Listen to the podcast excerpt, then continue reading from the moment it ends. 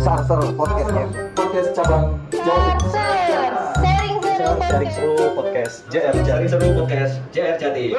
Oke, assalamualaikum warahmatullahi wabarakatuh. Selamat pagi, eh, just friend, eh, kaum milenial jasa raja cabang Jawa Tawa- cabang utama Jawa Timur. Pada pagi hari ini eh, kita bertemu lagi di Sarser, kita pak sharing seru Sarser. podcast jasa raja cabang utama Jawa Timur dan eh, Pagi hari ini kita kedatangan tamu yang luar biasa seorang dokter dari salah satu organisasi sosial kemanusiaan eh, yaitu dari eh, PMI Kota Surabaya yaitu Dr. Marton Adi ya. Iya, baik. Selamat Iya. pagi dok. Selamat pagi Mas Indra. Selamat Selamat. pagi Sarser ya. Podcast JR Jatim. Ya. Sama Mbak Triksi ya ini ya, Mbak Triksi. Andrea. Selamat Andrea. pagi follower Nah, Sarser. Sarser. Jadi kalau kita di Jasa Raja ini, Pak Dokter, Mbak Iya. Triksi, kita ini manggilnya just friend. Just friend itu Jasa Raja friend, sahabat Jasa Raja kan gitu. Oh, Just friend. Iya, just friend. Jasa Raja friend. friend. Oh. Jadi itu. Jadi eh, Bu Triksi sama Pak Dokter ini dari PMI Kota Surabaya yang salah satu organisasi yang mempunyai moto setetes darah Anda nyawa Nyawa. bagi sesama Iya. kan gitu. Nah, jadi sebenarnya PMI PMI sendiri itu kan pikiran saya nih kan gitu. Iya. Tugas fungsinya donor, menyimpan darah, mendistribusikan. Cuman Iya, gitu aja. Sebenarnya PMI itu tugas pokok dan fungsinya itu apa aja Pak Dokter? Jadi fungsinya sebetulnya banyak ya. Sebetulnya ya, memang masyarakat eh, pada umumnya itu hanya mengetahui PMI itu kegiatan donor aja. Hmm. Tapi sebetulnya enggak kegiatan untuk bencana ada. Contohnya yang eh, sering kerjasama dengan jasa raja untuk kegiatan posko-posko Oh, mudik iya. lebaran. Itu kita juga ada untuk kegiatan kebakaran apa eh, bencana-bencana itu eh, semuanya dihandle oleh PMI. Tapi PMI yang eh, di jalan Embong Ploso itu khusus untuk kegiatan donor darah memang. darah. Tapi untuk yang kegiatan kemanusiaan yang lain selain donor darah itu ada di Jalan Sumatera. Contohnya penanganan P3K, bencana, ambulan, orang butuh ambulan. Sering ambulan kita itu eh, dari contohnya dari Jogja ada warga kota Surabaya mau ke Surabaya bisa kita jemput eh, melalui telepon 112 sekarang bekerja sama dengan Pemkot Surabaya. Satu satu dua ya. Iya, Kalau 112. misalkan ada masyarakat yang membutuhkan darah itu tinggal kontak di yang satu di satu dua yang di Nah, Surabaya. kalau yang untuk donor darah langsung aja ke Embong Ploso. Embong Ploso. Ya, 031 531 3289. Iya. Ya memang setahu kita orang awam Pak ya. Iya. Cuman PMI itu kan cuma donor gitu aja kan itu. Iya. Padahal, Lebih terkenal donor darahnya. padahal sebetulnya kita itu sudah gabung. Kalau kita posko nih iya. dalam rangka pamelebaran, Lebaran. kita malah poskonya kalau di Terminal Sewilangun itu Iya. di posnya PMI malah kita gabung Iya, di situ. iya. Di Ada Sewilangun. selain Osolowi Langun, terus Purabaya, terus di mana itu Madura juga ada jembatan. Nah itu ada beberapa posko sama yang di di mana itu pelabuhan itu juga. Berarti ada. kalau yang di Surabaya, ya Sewilangun, Terminal Purabaya, Iya. sama Pelabuhan Tanjung Perak dok ya. Pelanjut, eh, pelabuhan Tanjung Perak, Oh. iya. Sama perbatasan yang mau masuk ke Madura. Perbatasan yang Madura. Yang jadi mau ke jembatan Suramadu itu. Hmm. Itu nanti di, biasanya dipasang posko pada waktu mau mudik lebaran. Oke siap. Iya, dari kontainer-kontainer gitu dipasang seperti itu. Kalau saya kan pernah baca ini dok, apa namanya uh, artikel nih. Kalau tahu, kalau kita kan taunya donor di, diambil darah gitu aja kan gitu. Ternyata donor itu juga donor darah juga ada jenis-jenisnya dok ya. Iya, donor betul. sukarela, jenis-jenisnya itu apa aja dok? Jadi sebetulnya eh, banyak sih eh, ada tiga eh, macam donor. Satu donor sukarela, yang kedua ada namanya donor bayaran, yang ketiga ada donor keluarga. Nah, tetapi pada umumnya sekarang donor bayaran ini sudah tidak ada. Memang pada tahun 80 atau 90 itu kita masih ada donor bayaran. Ka- Mengapa terjadi seperti itu? Karena sangat minim sekali para pedonor. Sehingga banyak yang minta darah sulit untuk mencari pedonor. Akhirnya dia melakukan suatu transaksi untuk menyuruh orang melakukan kegiatan donor seperti itu. Itu eh, pada tahun-tahun yang lama. Sekarang sudah tidak ada sih. Sekarang hanya donor sukarela sama donor keluarga. Nah, donor keluarga ini memang tidak bisa kita hilangkan karena ada beberapa orang atau beberapa pasien yang ingin betul-betul menginginkan darahnya ini dari keluarganya. Oh, iya, gitu. seperti itu. Nah, itu itu tidak apa-apa sah-sah aja. Iya, seperti itu. Berarti yang Nah, sekarang- cuman Ah. permasalahannya kalau dia melakukan donor keluarga kan eh, berarti untuk eh, pelayanannya agak lebih lama Hmm. karena darah itu memang kadang orang awam kan belum tahu. Ternyata darah itu harus melalui satu proses. Nah, pemrosesan itu butuh waktu 6 jam sampai 8 jam. Tetapi kalau di tempat kami sudah ada stok atau bukan permintaan dari donor keluarga, mungkin satu jam sudah bisa kita layani seperti itu. Berarti Iya. kesimpulannya ada tiga jenis ini ya. Ya, itu menurut Donor WHO ya, ya, betul. Donor sukarela, donor, Donor berbayar. Iya. sama donor keluarga Nah, ini terjadi masih di luar Jawa, contohnya, contohnya di Sumatera masih ada donor Donor bayar. bayar. Karena di luar kota itu masih eh, sangat minim sekali untuk eh, ke- melakukan kegiatan donor. Tapi eh, di kota Surabaya tidak terlalu sulit. Kita lihat pen- jumlah penduduknya kurang lebih 3 juta ya, 3,1 juta lah. Itu kalau Jakarta 12 juta ya, kita seperempatnya dari kota Jakarta. Tapi jiwa sosialnya yang paling tinggi justru malah ada di kota Surabaya karena Surabaya memang terkenal dengan kota pahlawan ya. Ya. Mereka eh, rasa perjuangannya betul-betul eh, tinggi sekali. Nah ini terbukti juga eh, saya rasa jasa raja ini juga melakukan kegiatan rutin untuk kegiatan donor ya seperti itu. Oke. Terus ini Mbak Triksi, kalau misalkan nih kalau teman-teman just friend di Jasa Jawa Timur atau masyarakat Surabaya yang ingin menjadi pendonor, ya kan, itu uh, harus ke mana? Persyaratannya itu apa aja sih kan gitu? Apakah cuma bawa KTP aja, datang ke Emong Peloso, atau cuma bisa uh, by phone? Itu gimana Mbak Triksi? Sebenarnya kalau untuk mendonorkan darah itu sangat mudah sekali Mhm. ya. Jadi kalau misalkan memang badan kita sehat, Mhm. bisa untuk mendonorkan darah. Tapi sebetulnya sebelum untuk donor darah harus dilakukan pemeriksaan terlebih dahulu. Konseling gitu ya? Iya betul. Jadi Ah. mungkin nanti untuk pertama kali yang mau donor darah usia minimal 17 tahun. Minimal 17 tahun, Nah. di bawah dari itu nggak bisa Kurang dari 17 tahun belum diizinkan. izinkan. Batas Ya. maksimalnya? Batas maksimal eh, tidak ada umur maksimal selama Ada ya? dia eh, sehat, badannya sehat nanti selama memenuhi persyaratan tetap bisa donor. Sehat itu Ya. sehat jasmani, rohani. Sehat jasmani dan rohani dong, sehat jiwa dan raga. Ya, kan? Ya, seperti yang di depan saya, Mas Indra ini sudah mendonorkan darah sudah lebih dari 10 kali sepertinya ya Bapak ya. Yang punya kartu nih. kan? Sudah punya kartu, Sudah mungkin nanti. Ya, ya, bisa menginisiasi atau menginspirasi mungkin untuk yang rekan-rekan dari yang lainnya juga bisa menjadi uh, pendonor darah seperti Mas Indra ini ya. Jadi nanti syarat-syaratnya mudah sekali, usia minimal 17, 17. terus kemudian berat badan minimal 45 kg Hmm. berat bersihnya. Tapi kan kalau kita pakai baju dan lain sebagainya 46 kg. Terus kemudian tensi darah itu normal. Hmm. Tidak tekanan darah tinggi atau tidak tekanan darah rendah. Yang terpenting tidak tertekan lahir dan batin. Nah, Nah, jadi biasanya sebelum ada yang sebelum donor ini kan deg-degan. Nah, nah kalau misalnya sedang galau kan mungkin Iya tertekan kan? lahir dan batin. Nah, tapi selama tidak mempengaruhi tekanan darahnya, tidak tekanan darah tinggi atau tidak tekanan darah Kalau rendah. sebelum donor ini, masalah. misalkan ada orang yang punya penyakit nih, dok, Hmm. ah, harus minum obat dulu tiap pagi, yang kemudian donor itu gimana? dok? Jadi syarat-syarat itu eh, mungkin eh, eh, ada beberapa memang eh, selama ini banyak yang belum eh, mengetahui ya. Tapi itu sebetulnya bisa ada di peraturan Permenkes 91 tahun 2015 itu peraturan yang baru. Di Hmm. situ nanti ada obat apa aja yang tidak boleh eh, dikonsumsi selama Kegiatan mau donor kegiatan donor. Nah, Oh. itu intinya pada intinya saya perlu garis bawahi bahwa tiga hari sebelum melakukan kegiatan donor itu harus bebas obat. Hmm. Ya, obat apa pun tidak boleh minum obat. Ya, seperti itu.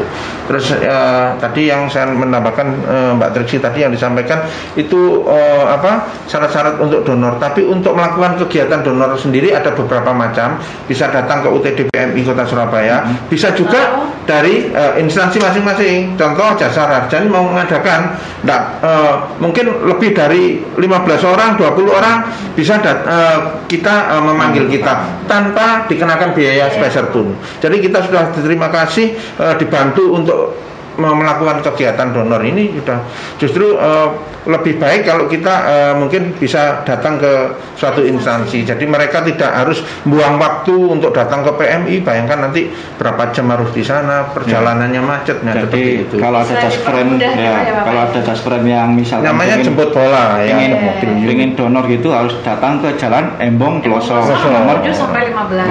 14. Kadang kita juga membuka di Taman Bungkul. Kadang juga Kalau Taman pagi. setiap hari, Mbak Triksi. Sebenarnya kalau di Taman Bungkul kita tentatif ya. Kalau Hmm. misalkan uh, tidak terlalu banyak kegiatan kita buka Kalau Taman Car Free Day. Car Free Day gitu buka ya. Kalau Car Free Day kan sementara pandemik ini Oh, belum iya. ada Car Iya. Free Day gitu. Dan kita juga bisa memberikan kemudahan. Jadi kalau misalkan di instansi Bapak dan Ibu yang mau mengadakan, jadi nggak perlu jauh-jauh datang ke kantor PMI, jadi bisa diundang petugas kita untuk dilaksanakan di instansinya.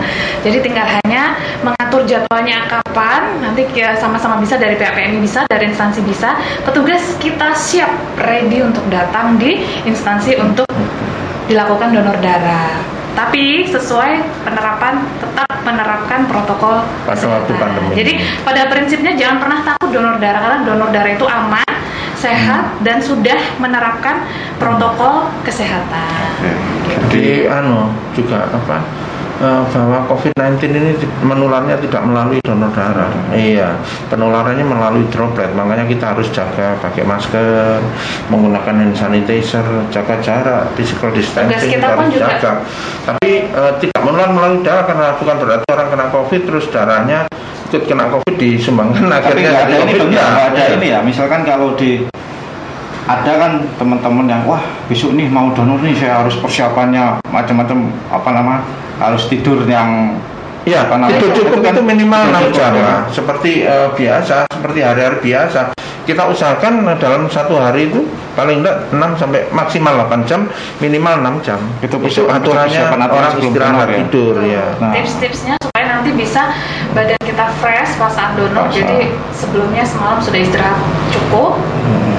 Sudah donor Iya. dapat roti dapat susu ya kan Nah, Nah, kan kan. dari- Yang terutama kita bisa menyelamatkan orang lain. Itu kan nilainya eh, Dok, kalau misalkan di Iya. Surabaya ini sekarang jumlah pendonor sukarela itu uh, masih rendah nggak dok?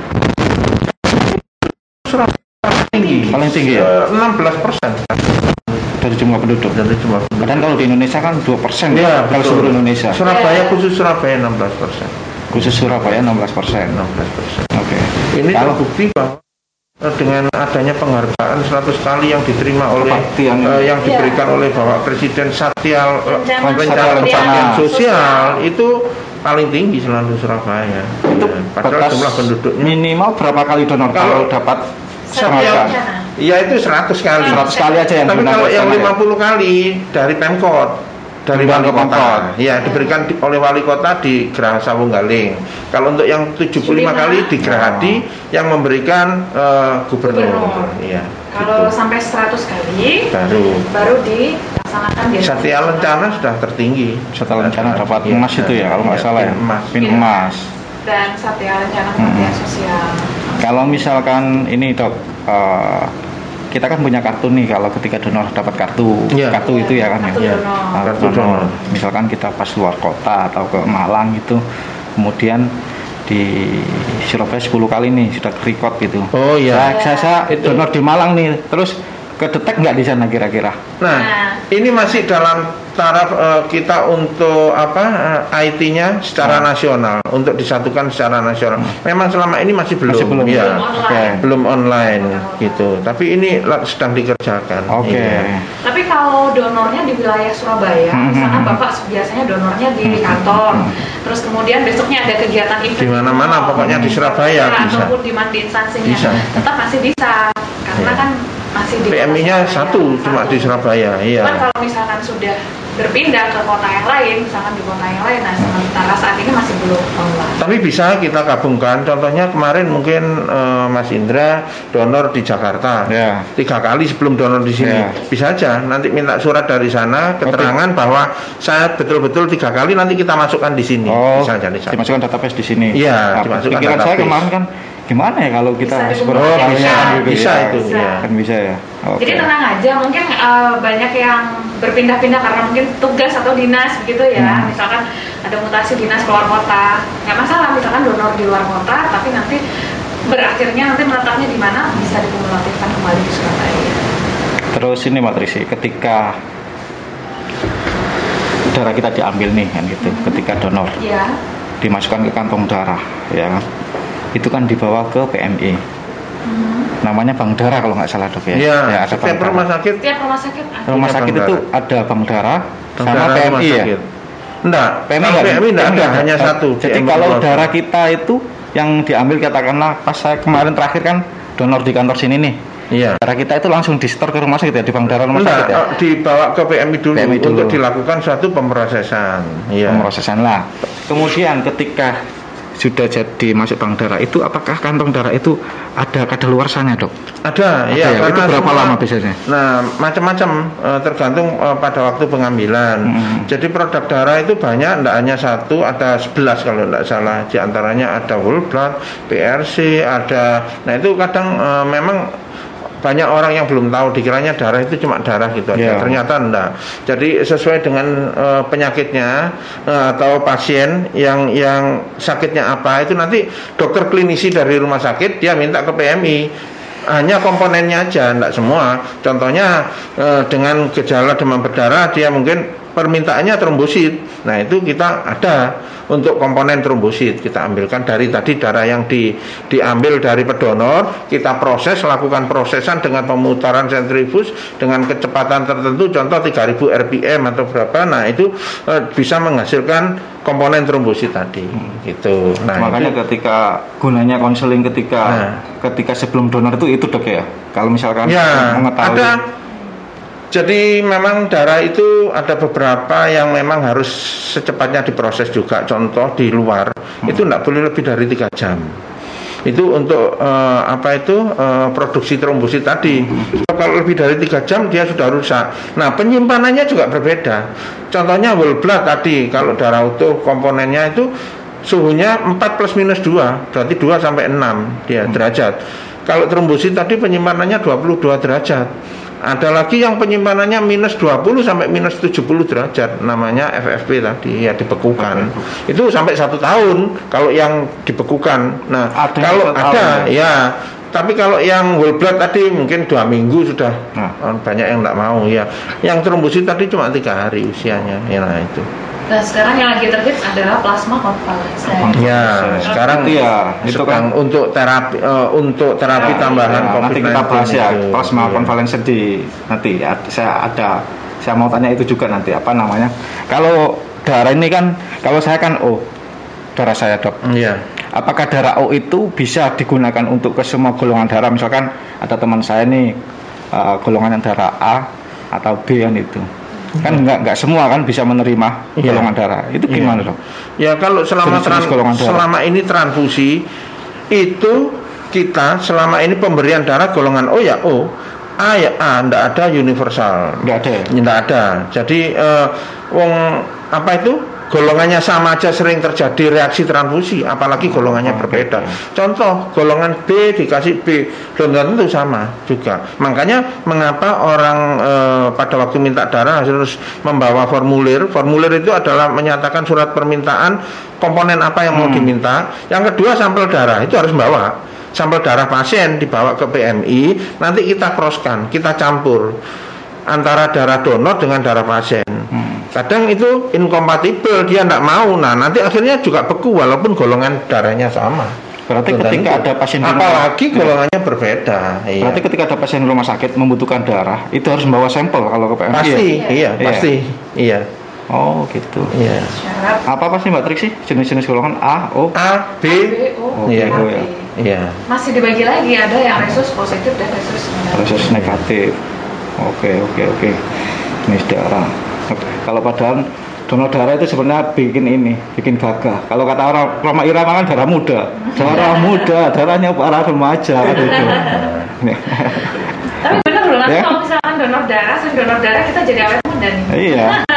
Bikin sehat. Regenerasi sel. Karena regenerasi sel terus. Hmm, iya. Nah, Kalau yang iya. donor usia 100 banyak kan ya masih muda-muda Masih muda. Usianya padahal ada yang 60 tapi masih kelihatan muda Ada efek sampingnya nggak setelah donor darah ini? Nggak Selama ada. ini nggak ada ya. Nggak ada sih. Malah lebih seger. Kalau saya Ya, merasakan sampai lebih seger. kadang ada pusing anu itu kan sesuatu hal yang wajar dalam arti mungkin pada waktu melakukan kegiatan donor dia terjadi stres. Contoh mungkin eh, Mas Indra bawa temen, es antarkan saya ke anu apa PMI Ya. saya mau donor. Terus temennya lihat Mas Indra donor, wah saya nggak donor, apalagi atasan saya kok nggak enak. Sebetulnya dia takut. Nah itu nanti bisa terjadi efek samping, contohnya pusing, mual. Karena dia kalau stres atau takut, vena-venanya juga Ya. mengecil, iya. Itu ya, yang akhirnya itu. Dok. Tapi nanti sebentar aja di dalam lima menit Ya. kembali lagi dengan kondisi eh, posisi shock tadi. Kita posisi yang seperti itu lima menit dia akan kembali. Itu yang saya alami ketika setiap saya kali donor. Ya, Ketika di detik-detik terakhir itu kan itu, saya mesti mual atau pusing. ya. Nggak tahu. Padahal takut itu enggak. Iya. Detik-detik terakhir. Iya, Detik pas awal. detik aman kan itu. Berarti ada sugesti ini Ya, dari awal. Setiap setiap gitu, setiap donor gitu. Jadi setiap uh, apa namanya donor gitu dari detik terakhir saya langsung disuruh tidur, eh, tidur tiduran, Soalnya tiduran kalau itu. kita lihat sih eh, jumlah darah di dalam tubuh kita kan 6 liter ya. Iya, 6 liter sementara yang diambil hanya dua lima puluh ya. iya 360. 350 paling tidak 1500 itu baru baru orang itu eh, mengalami suatu kondisi yang turun drastis Jadi terasa 1500 ini kalau di hanya sini tuh kan. seberapa hanya 13% dari volume cairan tubuh Hmm. yang diambil iya Itu Jadi aja. ada ini enggak dok? Tapi selama ini ya kita tidak inginkan. Buktinya apa? eh, back di tempat kami ada dua sebenarnya. Ada yang 350, ada yang 450. Iya. Ya kehilangan darah seperti itu eh, dalam arti hanya 13% dari karena beda. Kalau yang 450 itu beratnya harus minimal 55, 55. Kalau yang 350 45 minimal beratnya itu. Jadi, Jadi- sudah disesuaikan dengan berat badannya. Kalau untuk ini dok, untuk uh, pendonor yang punya sakit-sakit tertentu atau uh, siapa-siapa saja boleh yang tidak boleh donor Nah, ini kan? gitu. selama ini kalau Misalkan- punya sakit ya jangan sih. Misalkan Ya, artinya kan- harus betul-betul sehat karena Yang- ini kan darahnya nanti kan kita ber- berikan yang ke yang sakit. Oh, Kalau gitu dia ya? punya sakit kan iya. Berarti kayak penyakit kanker yang mirip Oh iya, jantung enggak, iya, itu nggak boleh ya? enggak, enggak boleh. Nggak boleh. Oh, Oke oke oke oke. Karena kan nanti sebelum donor kan ada konsultasinya dengan dokter. Jadi Mm, mm, akan mm. diperiksa dulu riwayat kesehatannya oleh dokter. Kesehatan. Nanti di situ dinyatakan oleh dokter dia bisa atau tidaknya nanti yang menentukan dari dokter. Kenapa tiga bulan sekali Mbak Triksi? Kalau nggak bu- sebulan Dua sekali? bulan Dua kan? Dua bulan ya? Ya, Sekarang dua bulan. Permenkes yang baru dua bulan sudah lama gitu. ini berjalan dua bulan. Kayak kemarin makanya saya ngitung saya Januari kemarin terakhir. Oh belum, Pak. April lah bilang gitu kan. Cuman Oh, kalau iya. sesuai dengan Permenkes yang terbaru itu kalau untuk laki-laki kan memang dua bulan sekali. Jadi dalam Iya. satu tahun bisa enam kali. Iya. Kalau rutin dua bulan, dua bulan, dua bulan. Seperti Mas Indra nanti setiap dua bulan, dua bulan, dua bulan bisa. Kalau untuk perempuan Iya. atau wanita eh, intervalnya juga dua bulan. Cuman eh, dalam satu tahun itu maksimal empat kali. Siapa tahu dalam tahun itu melahirkan dia, mendaram kan gitu. Mungkin ada faktor wanita kan Iya.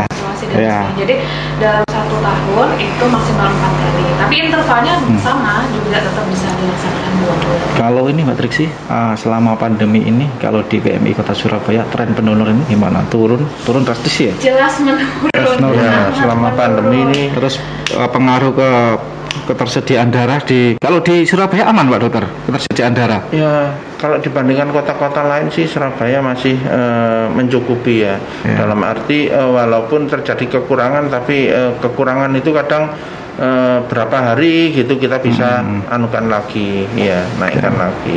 Karena kan di Surabaya banyak instansi Hmm. sehingga kita kerjasama dengan beberapa instansi untuk melakukan kegiatan donor. Mungkin kalau di daerah-daerah yang yang eh, penduduknya sedikit, terus eh, apa itu jarang banyak instansi. Contohnya mungkin di daerah Pamekasan, Hmm. Sumeneb itu kan sulit untuk nyari Iya. donor mereka. Ya. Nih, soalnya saya kemarin pendidikannya kan mereka jauh masih di di Surabaya lebih baik karena eh, dengan menggunakan apa itu eh, media elektronik bisa. Kalau di luar kan untuk wifi juga sulit ya kalau di daerah. Kalau di Surabaya kan enggak ya. saya dengar di radio kapan hari itu juga ada permintaan plasma konvalesen itu yang Iya. dari Jember kalau nggak salah itu yang Dari Jember. pas malam minta ke Surabaya itu kan itu. Ya. Iya. banyak Artinya- ya. kita artinya tidak kan- hanya melayani Jawa Timur aja kita nasional kita kirim ke Papua Ya, juga kirim. Surabaya kan ini. Sampit kemarin kirim iya. Hampir ke seluruh Sumatera ya kita kirim. Sebenarnya kalau plasma konvalesen itu apa sih dok? jadi plasma konvalesen itu kan plasma yang dihasilkan dari orang penyintas COVID Minus Jadi COVID. kalau bukan penyintas COVID nggak bisa, bisa. di mana Ya. eh, plasma ini nanti mengandung suatu antibodi. Jadi orang yang sudah terpapar COVID, yang sudah dinyatakan pernah eh, terdiagnosa COVID, Mm. itu di dalam tubuhnya itu membentuk suatu antibodi eh, untuk COVID-19 itu. Nah inilah yang akan kita eh, ambil nanti yang akan kita berikan untuk pasien COVID sehingga di dalam tubuhnya eh, akan eh, pembentukan suatu antibodi Ya, untuk melawan COVID. istilahnya akhir-akhir ini kan istilah plasma Iya. konvalesen itu kan lagi Iya. kayak sering di, lagi hits di lagi hits kan itu. Nah, Jadi kalau syarat-syarat untuk menjadi pendonor plasma konvalesen ini harus terjangkit dulu. Enggak? Iya, pasti. Iya, harus. Harus terjangkit COVID dulu. ter- pernah terdiagnosa COVID, dinyatakan COVID. Iya. Kalau- harus ada hasil swab positif syarat-syaratnya. Syaratnya. Terus yang berikutnya dinyatakan negatif. Hmm. Swab negatif atau memang kalau sekarang kan eh, yang baru ini malah tidak dilakukan swab kan. Iya, betul. Tapi dinyatakan sudah sembuh tidak ada gejala selama 14 hari sampai 18 hari, nah bisa datang ke PMI. Itu Berat badannya minimal 55. Nah, itu bisa Kadar-kadar. nanti dicek. Iya, Nah, kadar antibodinya itu yang paling utama. Memenuhi syarat enggak? Karena tidak semua penderita COVID-19 atau penyintas COVID-19 itu eh, setelah eh, dia sakit pada waktu sakit membentuk satu antibodi enggak. Jadi bermacam-macam, ada yang tinggi, ada yang rendah, tergantung imun di dalam tubuhnya. Nah, persyaratannya adalah seper 160 minimal itu untuk apa antibodinya. Nah, ini banyak yang yang tidak memenuhi persyaratan banyak yang di bawah seper 160 nah sehingga eh, kita tidak lakukan pengambilan plasma konvalesen yang kita ambil adalah minimal seper 160 tadi iya berarti kadar Itu. darah yang diambil untuk plasma konvalesen ini lebih banyak daripada donor biasa. Seperti itu kan dok ya? Enggak. Enggak, Sama, sama enggak, berarti. enggak. Antara 250 sampai 300. oh enggak Beda. beda, Beda. kalau ini memang ada titer antibodi karena dia kan eh, yang kita ambil nanti kan antibodinya. Tapi kalau biasa donor biasa tanpa itu. Oh, gitu. tanpa eh, antibodi. Ya jadi orang justru malah orang yang tidak terpapar yang tidak sakit yang kita ambil. Hmm. tapi kalau yang plasma konvalesen ini orang yang setelah menderita eh, COVID-19 Iya. Kemudian ini kalau ini Mbak Triksi kan masih banyak saudara-saudara kita yang masih membutuhkan darah di rumah sakit kan gitu. Itu prosedur permintaan darah ke PMI atau ke bank darah. Biasanya kan di rumah sakit di bank darah nggak ada, nyari ke PMI. Itu prosedurnya gimana Mbak? Ya, jadi eh, dari rumah sakitnya Hmm. kan ada formulir permintaan Iya. darahnya kebutuhan darahnya apa. Nanti di situ kan tertulis oleh dokter yang merawat. Jadi Hmm. membutuhkan apa sesuai yang dijelaskan oleh dokter tadi, kan iya. ada macam-macam kebutuhannya. Ada Betul. jenis yang dibutuhkan Hmm. mungkin PRC, sel darah merah, platelet sel atau trombosit ataupun mungkin kalau sedang menderita COVID kan eh, yang diminta adalah plasma konvalesen. Nah itu nanti menyertakan sampel darah dari pasien. Hmm. Nah, nanti akan segera dimasukkan ke PMI Surabaya. Setelah nanti akan diproses, kalau misalkan ada stok darah kita kan nanti bisa langsung diproses. Itu prosesnya berapa lama? Sehari itu selesai ya? Iya, kalau Dapat ya? misalkan iya, tergantung jadi- ketersediaan. Iya, kalau misalkan ketersediaan kita ada stok kita, Hmm. tinggal hanya proses itu saja. Paling enggak sekitar kurang lebih ya sekitar satu jam, eh, dua jam sampai tiga jam.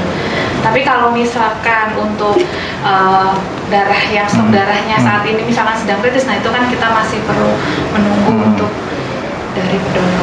Tapi kalau untuk donor plasma konvalesen memang berbeda dengan donor Biasa. Jadi prosesnya juga kalau untuk donor plasma konvalesen kan syaratnya tadi sudah dijelaskan Hmm. sama dokter Martono. Cuman untuk prosesnya, misalkan hari ini kita mau donor plasma konvalesen, tidak bisa langsung donor Hmm. karena harus diambil samplingnya dulu. Jadi setelah memenuhi persyaratan ada eh, dokumen swab positif dan swab negatif, terus kemudian kita ambil sampling darahnya dulu. Nah nanti akan kita periksa antibodinya. Kalau misalkan antibodinya itu memenuhi persyaratan, baru bisa donor plasma konvalesen. Tapi donornya tidak bisa hari itu. Misalkan hari ini nih mau donor plasma Hmm. konvalesen, kita datang ke PMI kemudian diambil samplingnya nah nanti menunggu hasilnya sampling itu beberapa hari kemudian bisa dua atau tiga hari atau beberapa hari kemudian baru nanti akan dihubungi oleh pihak PMI oleh pihak kita bahwa bisa donor atau tidak. Kalau misalkan nanti bodinya tidak memenuhi persyaratan berarti belum bisa donor plasma konvalesen. Tapi kalau misalkan hasilnya antibodinya sudah sesuai persyaratan baru nanti kita hubungi untuk keesokan beberapa hari kemudian baru diambil donor plasma konvalesen dan prosesnya kalau untuk donor darah biasa kan hanya beberapa menit ya Iya. tapi kalau untuk donor plasma konvalesen ini bisa kurang lebih sekitar 45 sampai 60 menit Lama sekali ya. ya jadi pengambilannya karena menggunakan eh, ini Oh, metodenya beda ya dok ya? iya menggunakan APS eh, Kalau itu kan aperesis. kalau donor biasa kan manual. Iya. Kalau menggunakan untuk pengambilan plasma konvalesen menggunakan Lebih banyak alatnya ya kan Iya. gitu. Jadi prosesnya memang sedikit lebih lama Kalau sih kalau terkait permintaan darah tadi itu kan ada biayanya nggak kalau misalkan masyarakat yang untuk Iya. istilahnya bukan ini ya kalau saya setahu saya kan bukan jual darah apa apa, apa istilahnya Oh, kalau bukan. Istilahnya Jadi apa? namanya adalah BPPD. Apa itu nah? Ini persepsinya mungkin orang. Iya, makanya dia harus jelaskan di sini kan gitu. Saya donor darah nih. kok beli beli aja Iya. kan biasanya kan beli Iya. darah di PMI kan gitu kan Terus gitu. mungkin pikir orang saya donor darah, saya donor darah gratis kok. Kenapa Ah. saya butuh darah harus mengeluarkan biaya? betul itu yang jadi Namanya itu pertanyaan adalah masyarakat. biaya pengganti pengolahan darah. BPPD, pengganti biaya pengganti pengolahan, pengolahan darah. darah. Betul. Karena seperti apa kantong darahnya aja, ya dari Indonesia kan saat ini kita masih belum ada produksi, jadi kita masih mengimpor dari luar negeri hmm. seperti kantong darahnya, terus Hmm. kemudian uh, reagen-reagennya. Nah, otomatis biaya-biaya itu adalah yang untuk mengganti BPPD-nya, biaya untuk mengganti pengolahan darahnya. Jadi bukan untuk memper apa membeli untuk darahnya tidak, tapi untuk mengganti biaya pengolahan. Nah, kan PMI itu bukan eh, pemerintah. Jadi Iya. PMI itu eh, Organisasi, Yayasan Palang ya. Merah Indonesia yang ditunjuk oleh pemerintah untuk menangani donor darah untuk apa? Lebih banyak eh, misi iya, ya ya Nah, di situ kan memang eh, tidak dianjurkan untuk profit. Jadi memang Ya. PMI itu betul-betul non profit. Sekarang bayangkan eh, kalau BPPD darah itu sekarang kan 360. Itu tahun berapa? BPPD itu muncul kan tahun 2000 antara 13 2013 sampai sekarang 2020 ya belum naik. Padahal kalau kita lihat itu semuanya kan masih import mulai dari reagen, peralatannya, kantong darah semua import. Dolar sudah naik berapa? Nah, itu seperti itu. Jadi sementara ini ya eh, kita kadang eh, sering minta eh, bantuan ke CSR CS CSR-nya perusahaan-perusahaan untuk membelikan alat-alat itu. Karena memang eh, kita bukan lembaga pemerintah, jadi memang tidak ada belum ada subsidi dari pemerintah. Peralatannya juga nggak peralatannya Iya. banyak dari impor. Tapi untuk masyarakat kan sudah diberi eh, apa itu eh, kemudahan oleh pemerintah. Dalam arti ini kan sudah ditanggung oleh BPJS juga masuk dalam BPJS, iya seperti itu. Jadi siapa pun yang punya BPJS otomatis minta darah juga gratis kan? Kan rumah sakitnya yang yang yang handle ya kan gitu.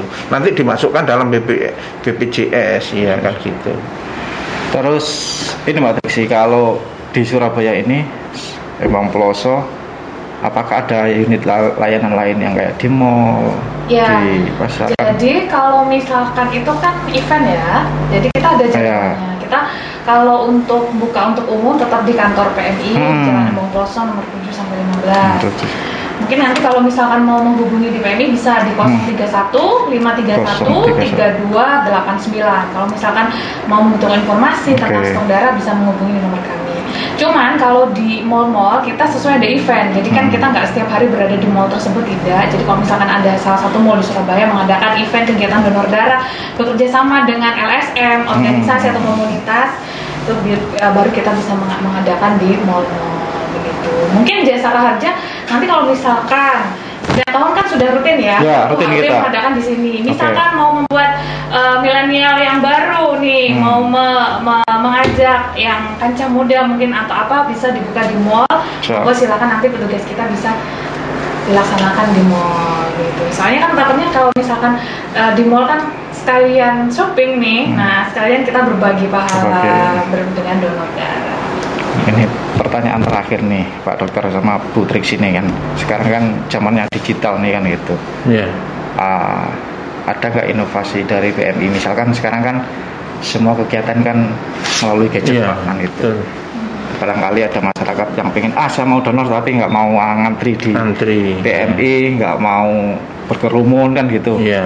Misalkan ada nggak suatu aplikasi dari PMI kita Iya, tinggal ini. ini nanti oh saya mau donor. Nanti ada petugas kayak jemput online gitu kan datang ke rumahnya di di, di apa namanya diambil Iya. dronenya ke rumah kan itu barangkali Hmm. ada inovasi seperti itu belum ada ya Mungkin kalau di kalau survei. inovasi untuk pendaftaran ini sedang kita rilis untuk Ya. pendaftaran online. Hmm. Tetapi untuk pengambilan, nah ini eh, sangat sulit sekali Oh, iya untuk pengambilan apa itu kalau satu dilakukan satu persatu Ya. karena Keterbatasan tenaga kita ya Ya. itu tadi. Kalau misalkan hanya ngambil satu dua gitu kan. Mungkin Ya. dia bisa untuk eh, mendaftar mungkin lihat jadwal ini. Nah sekarang kita sudah coba eh, aplikasikan itu dengan beberapa kegiatan di antaranya di Grand City kemarin kita kerjasama dengan Reblat. Hmm. Ya, Reblat untuk menghandle pendaftaran. Jadi em, orang datang sudah waktunya, waktunya betul-betul langsung bisa donor. Nah seperti itu dia harus menunggu antrian datang dia, karena sudah punya antrian. Ya seperti itu bisa. Iya. Iya. Dan kalau untuk jadwal kita selalu share ya, karena kita juga ada media sosial. Oh, di apa? Iya, Instagramnya di- apa, Mbak? IG-nya ada, jadi IG-nya UTD SBY. UTD SBY ya. SBY, at UTD SBY. Instagram, Nah, Facebook? kita. Untuk di Facebook sama di UTD PMI Surabaya. Oke. Jadi PMI Surabaya itu kita setiap hari selalu share. Kita update bahwa hari ini kita pelaksanaan ada di mana.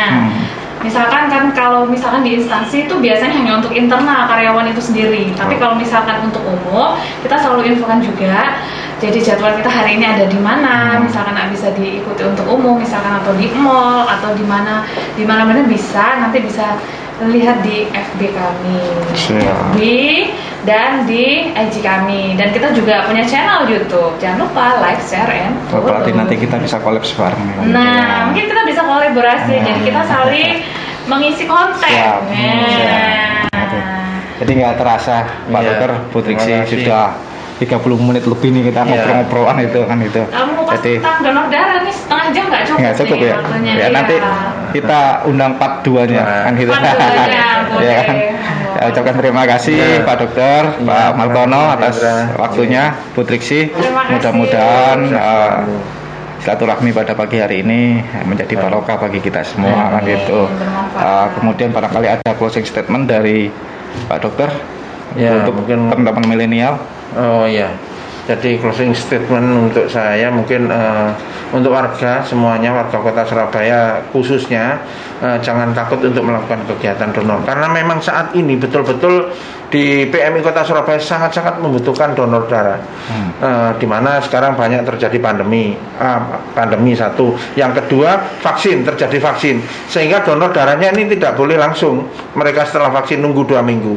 Nah, eh, dan jangan takut untuk datang ke UTD PMI Kota Surabaya untuk melakukan kegiatan donor karena eh, donor darah tidak menularkan COVID-19 dan di tempat kami sudah kita lakukan pencegahan eh, protokol pencegahan COVID-19. Oh, jadi gitu mau just friend kita sebagai kaum milenial nah, kita sebagai sudah tahu bahwa ketersediaan darah di Indonesia belum ideal dok Iya, ya maka dari itu kurang. marilah kita bersama-sama menggerakkan hati kita menjadikan donor darah itu sebagai gaya hidup Iya. ya kan dok ya? bukan mendonor hanya pada acara-acara tertentu aja tetapi jadikan donor darah itu sebagai gaya hidup kita mungkin eh, cukup sampai di sini podcast kita pada hari ini Eh, kita eh, jumpa lagi pada acara Sarser Podcast Dasar Cabang Jawa Timur berikutnya. Assalamualaikum warahmatullahi Satu wabarakatuh. lagi untuk kita sama-sama salam kemanusiaan ya. Oke. Satu, Oke. dua, tiga. Salam kemanusiaan. Eh. Podcast Podcast cabang Jawa. Sharing seru Jaring podcast. Seru Podcast. JR Jaring Seru Podcast. JR Jati